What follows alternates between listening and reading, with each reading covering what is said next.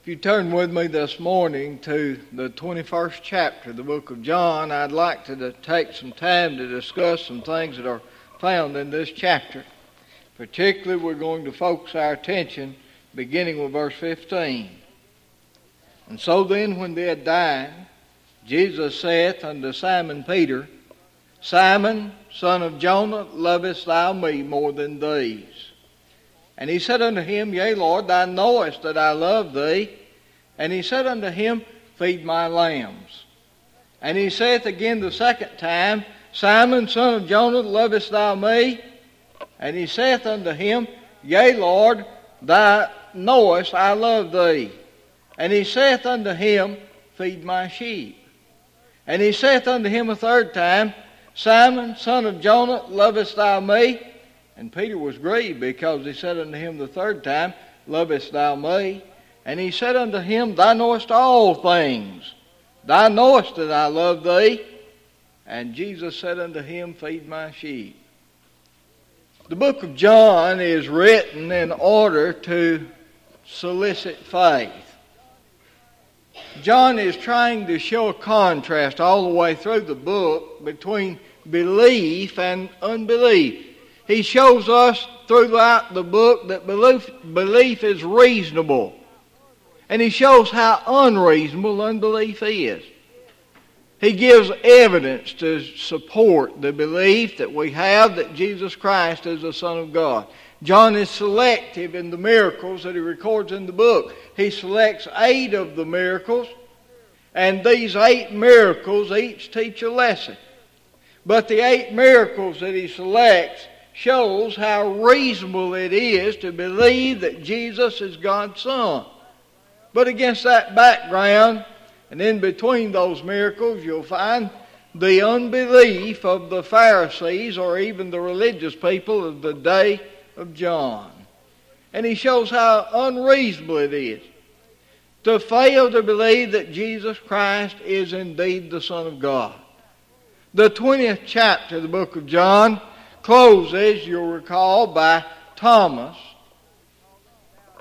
We call him Doubting Thomas many times. Thomas wanted evidence that indeed Jesus had been risen from the dead.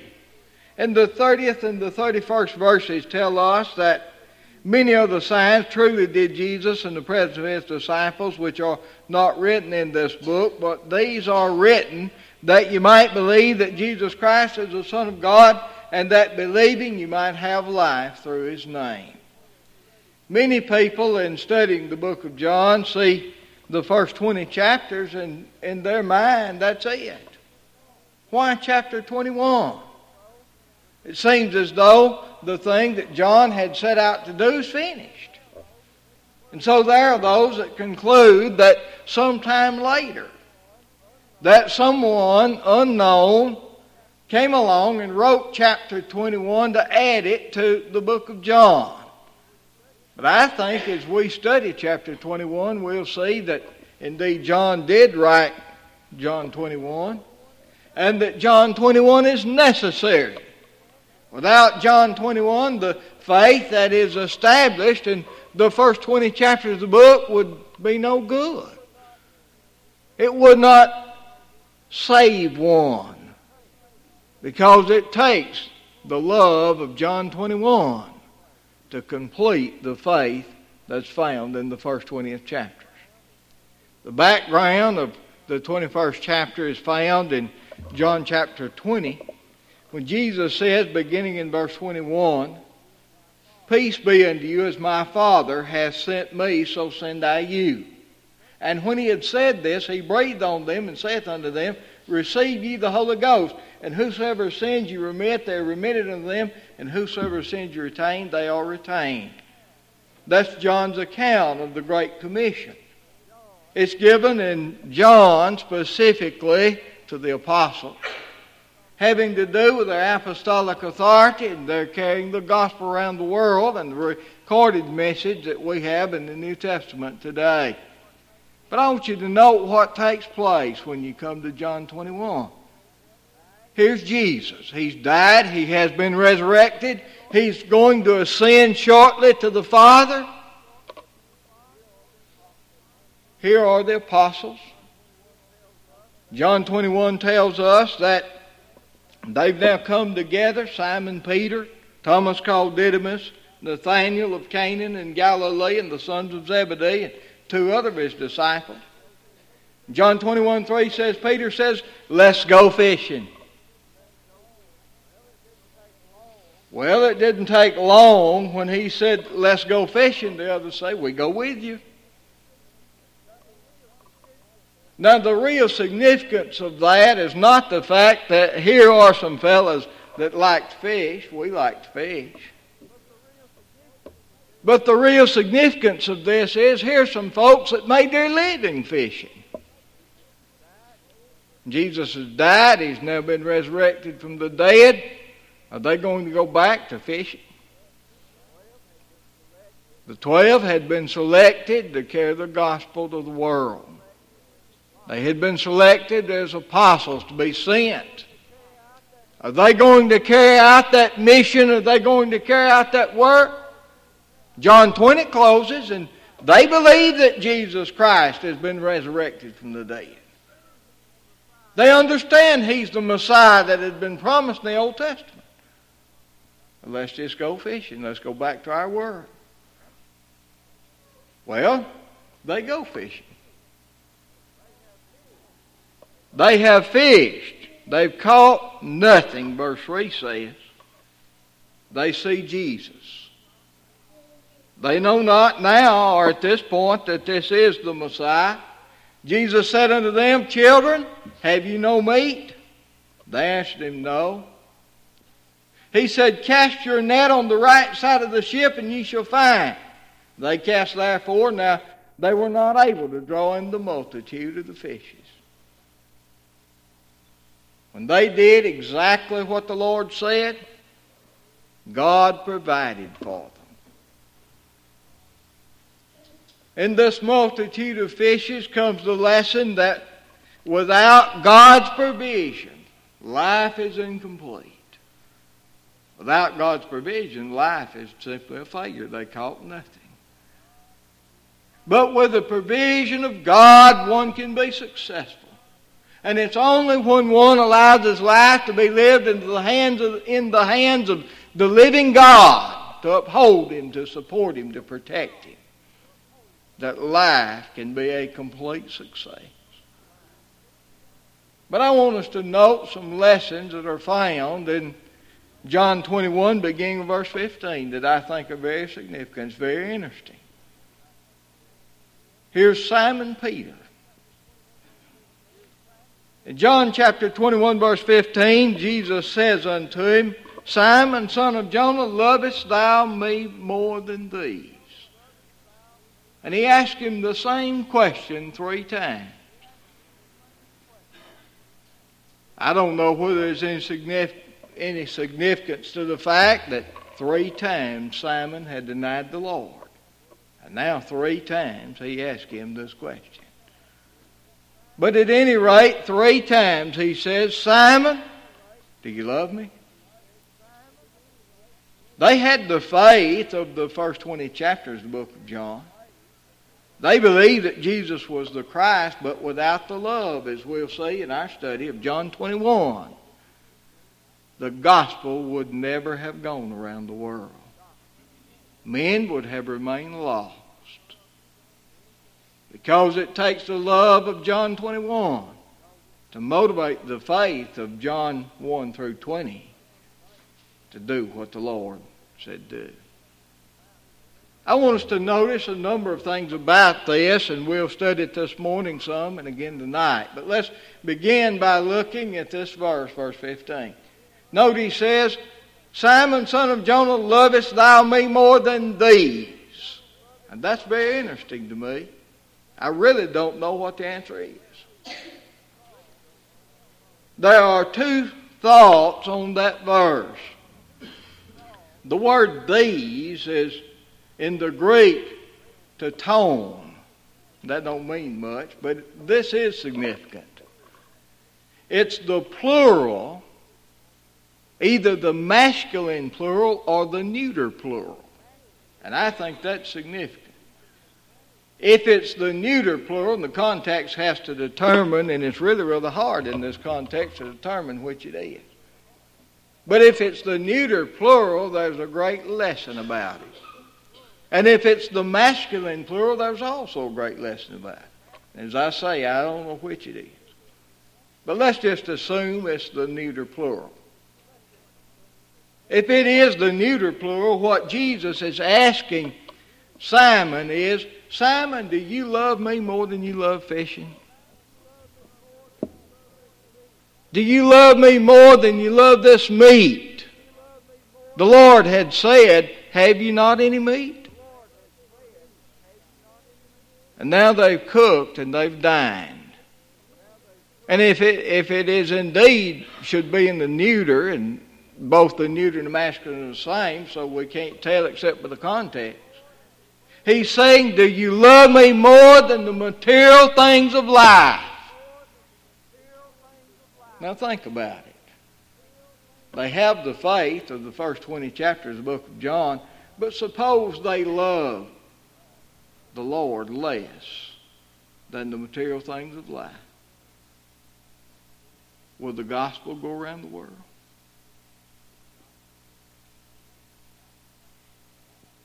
They make the sacrifices that are needed.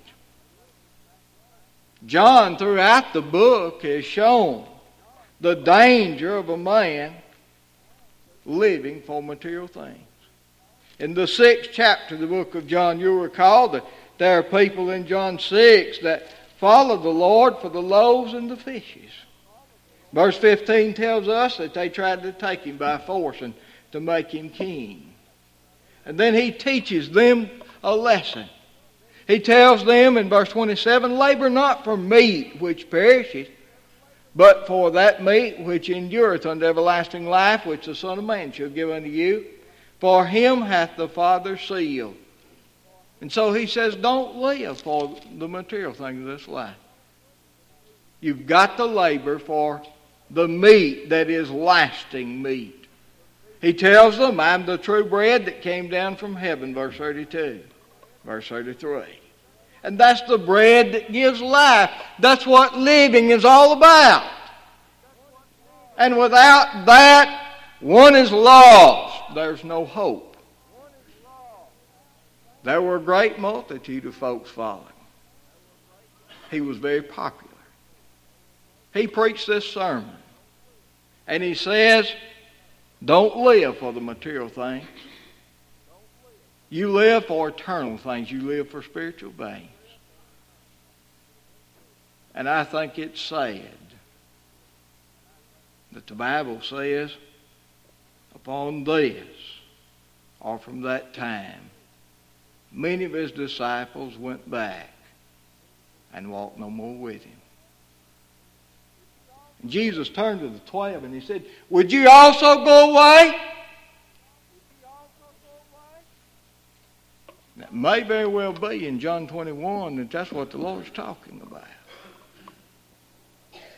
For it's Simon Peter that says, Lord, to whom shall we go?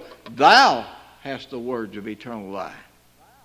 Ah, you remember, though, that that's not the end of the account.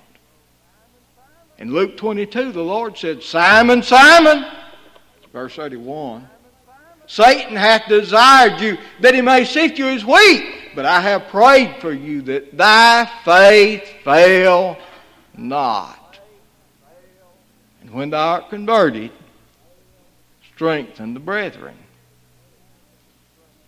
That may very well be that Peter was on the verge of allowing the material things of life to control him. That's what he said in, in John chapter 21, verses 1 through 3. Let's go fishing. Let's just go back to these things. And so the Lord may be reminding him now, Peter, there's some values that are more important. There's some meat that's a lot more important than this fish is. And if you love me enough, you won't live for fish, but you'll live to serve me and to do my will, and my will will take priority in your life. The Bible teaches throughout that there's a real danger that material things can catch all of us. In Mark chapter 4, when Jesus gives his first parable, he talks about verse 19, the seed that was sown among the thorns. And he says, The cares of this world, the deceitfulness of riches, and lust for other things entering in, choke the word out, and it becometh unfruitful. If these indeed it should be in the neuter in John 21, that's what was about to take place in Peter's life. The cares of the world were about to choke out the word, that it was going to become unfruitful. And the Lord's reminding him, look, Peter, you need to love me more than you love the material things of this life. But then there's the other side. What if it's in the masculine? And it could go either way. And I think there's a great lesson in it for us in either case. Simon, do you love me more than these other disciples? Isn't that exactly what Simon had claimed? Is that not what he had said? You'll recall the occasions of that. If you have your Bible with you, turn with me first back to Matthew chapter 26. And let's look together.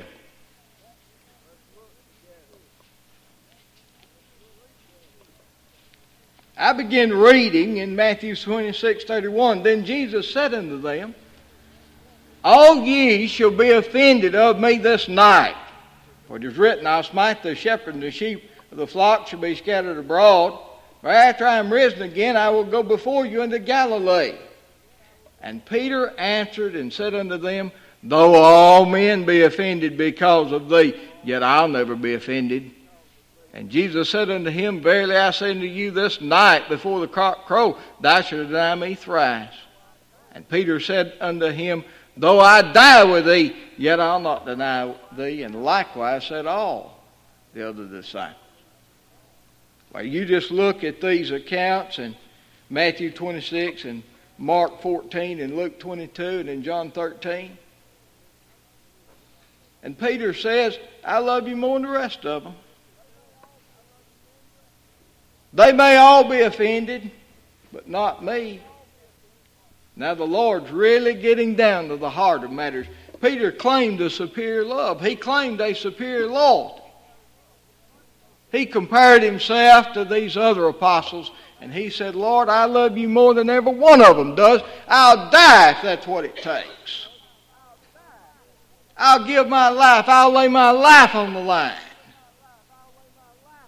Because you see, I'm more loyal than they are. And I'll have a love that's greater than the love that they have. But did he? It may very well be when we measure our own estimate of our love of the Lord. It may not be what we thought it was. Peter's was not. Peter was not quite as loyal as he thought he was. He was overconfident. Satan did indeed desire to have every one of them. Luke 22 31. And he took them and he sifted them as wheat. And he proved they were all hypocrites.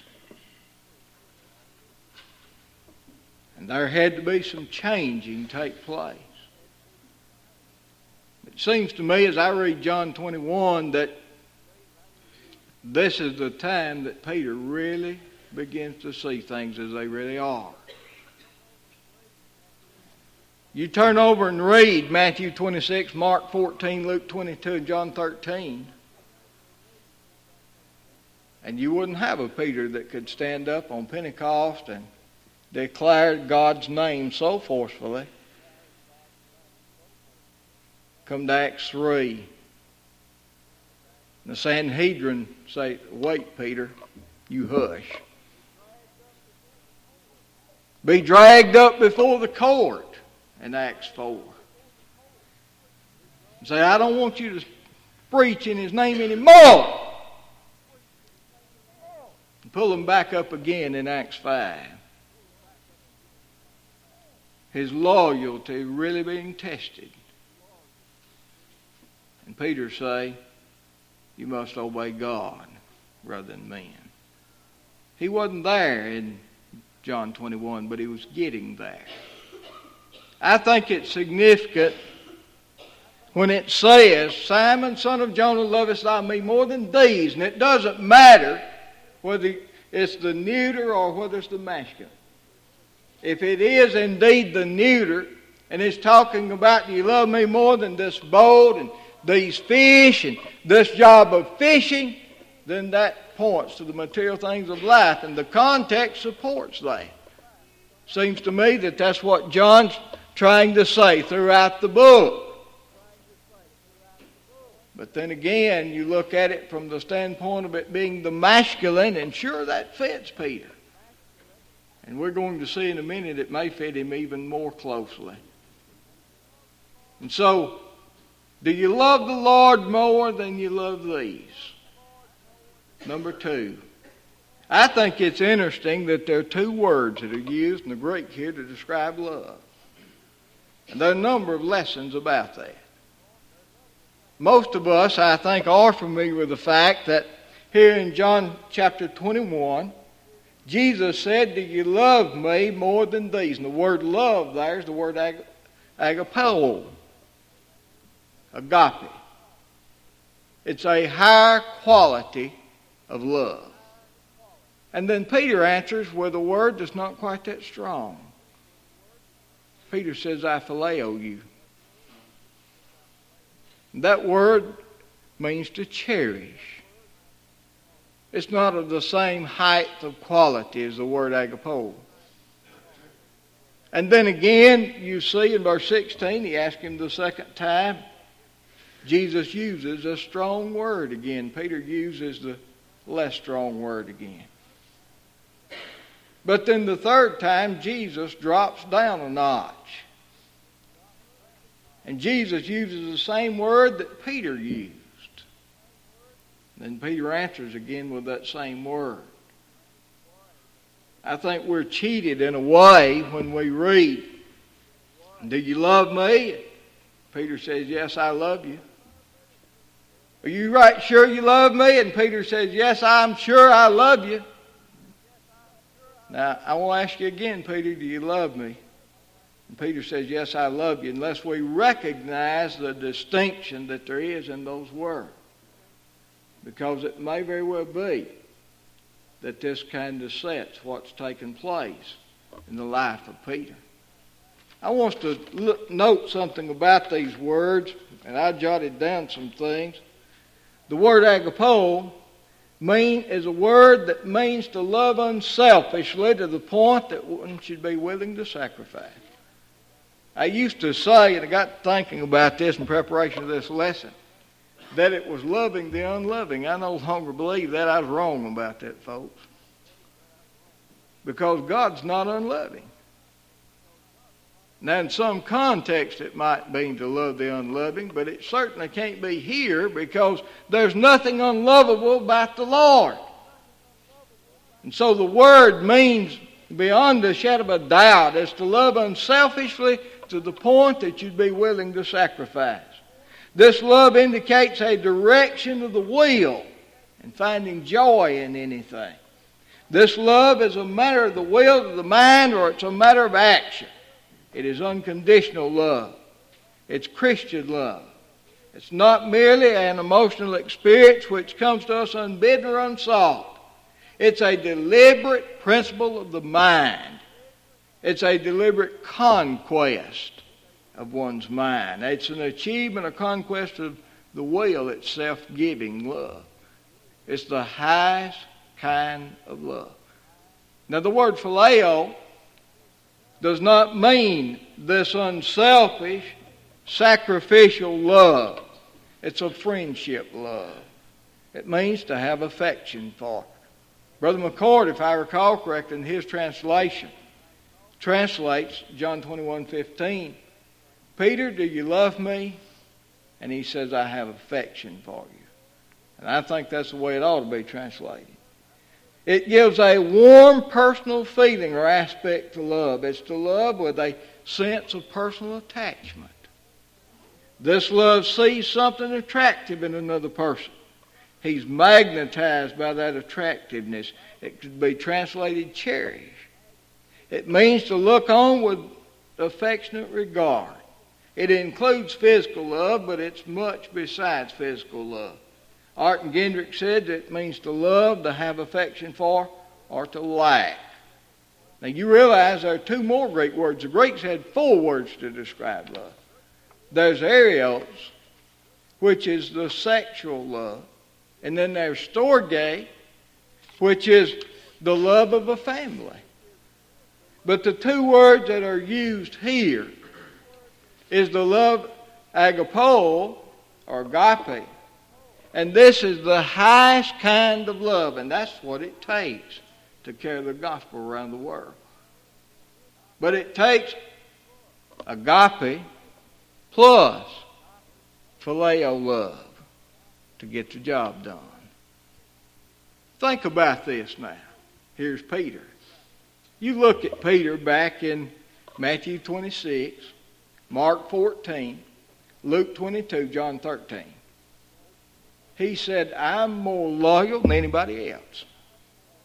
I've got the highest kind of regard for you. I've got the highest kind of love for you. I love you to the nth degree. And you remember how overconfident he was. And thinking about Peter, it always comes to mind what Paul said in 1 Corinthians 10 12. Wherefore, let him that thinketh he standeth take heed lest he fall. Now you see Peter who's fallen. He's been penitent.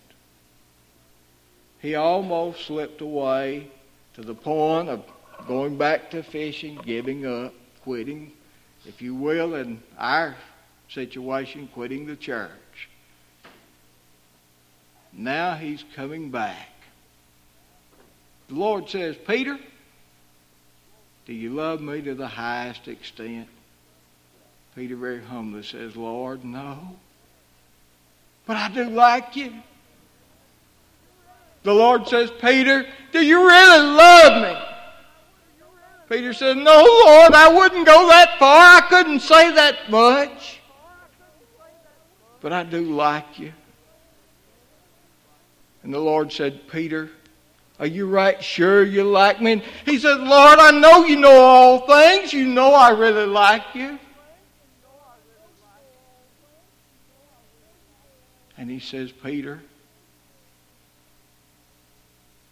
tend my sheep. You remember in Luke 22? Verse 31, he says, Satan desires to have you that may sift you as wheat. But I have prayed for thee, that thy faith will not utterly be destroyed, the Greek says, that thy faith fail not. And when thou art converted, strengthen the brethren.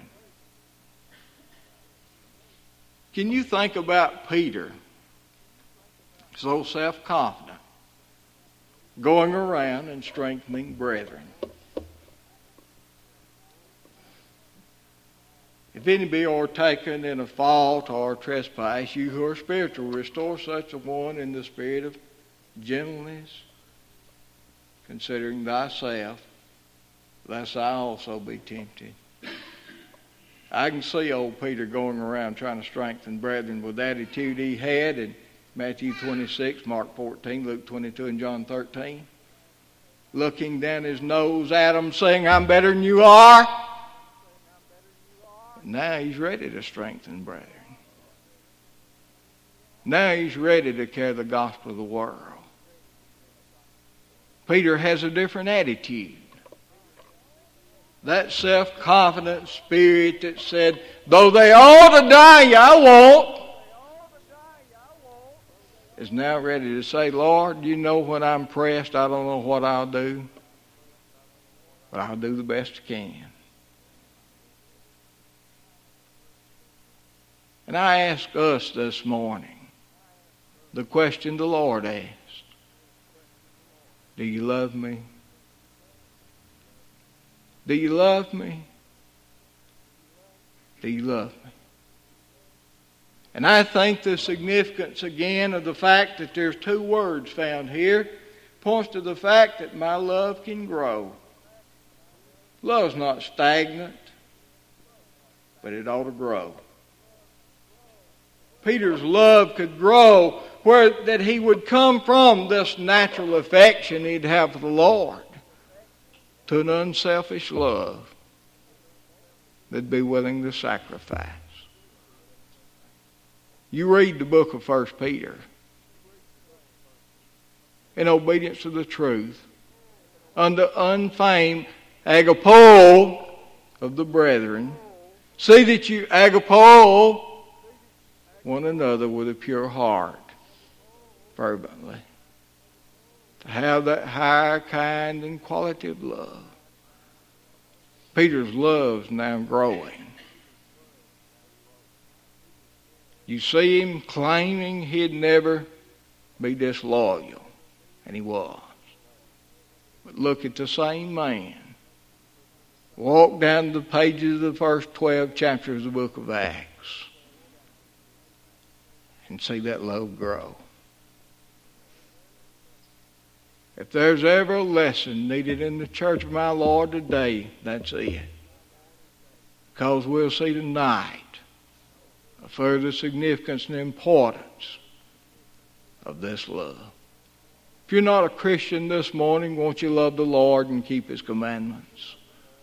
Won't you come this morning in faith, turning from sin, confessing before this assembly, be immersed for the forgiveness of sin to put Him on? Jesus loved you enough to die for you. He was willing to pay the supreme sacrifice. But in return, He wants your life. Bring that life to Him this morning by your obedience to the truth. Jesus said, He that believeth and is baptized shall be saved. You can do that today. While together we stand and sing, come now.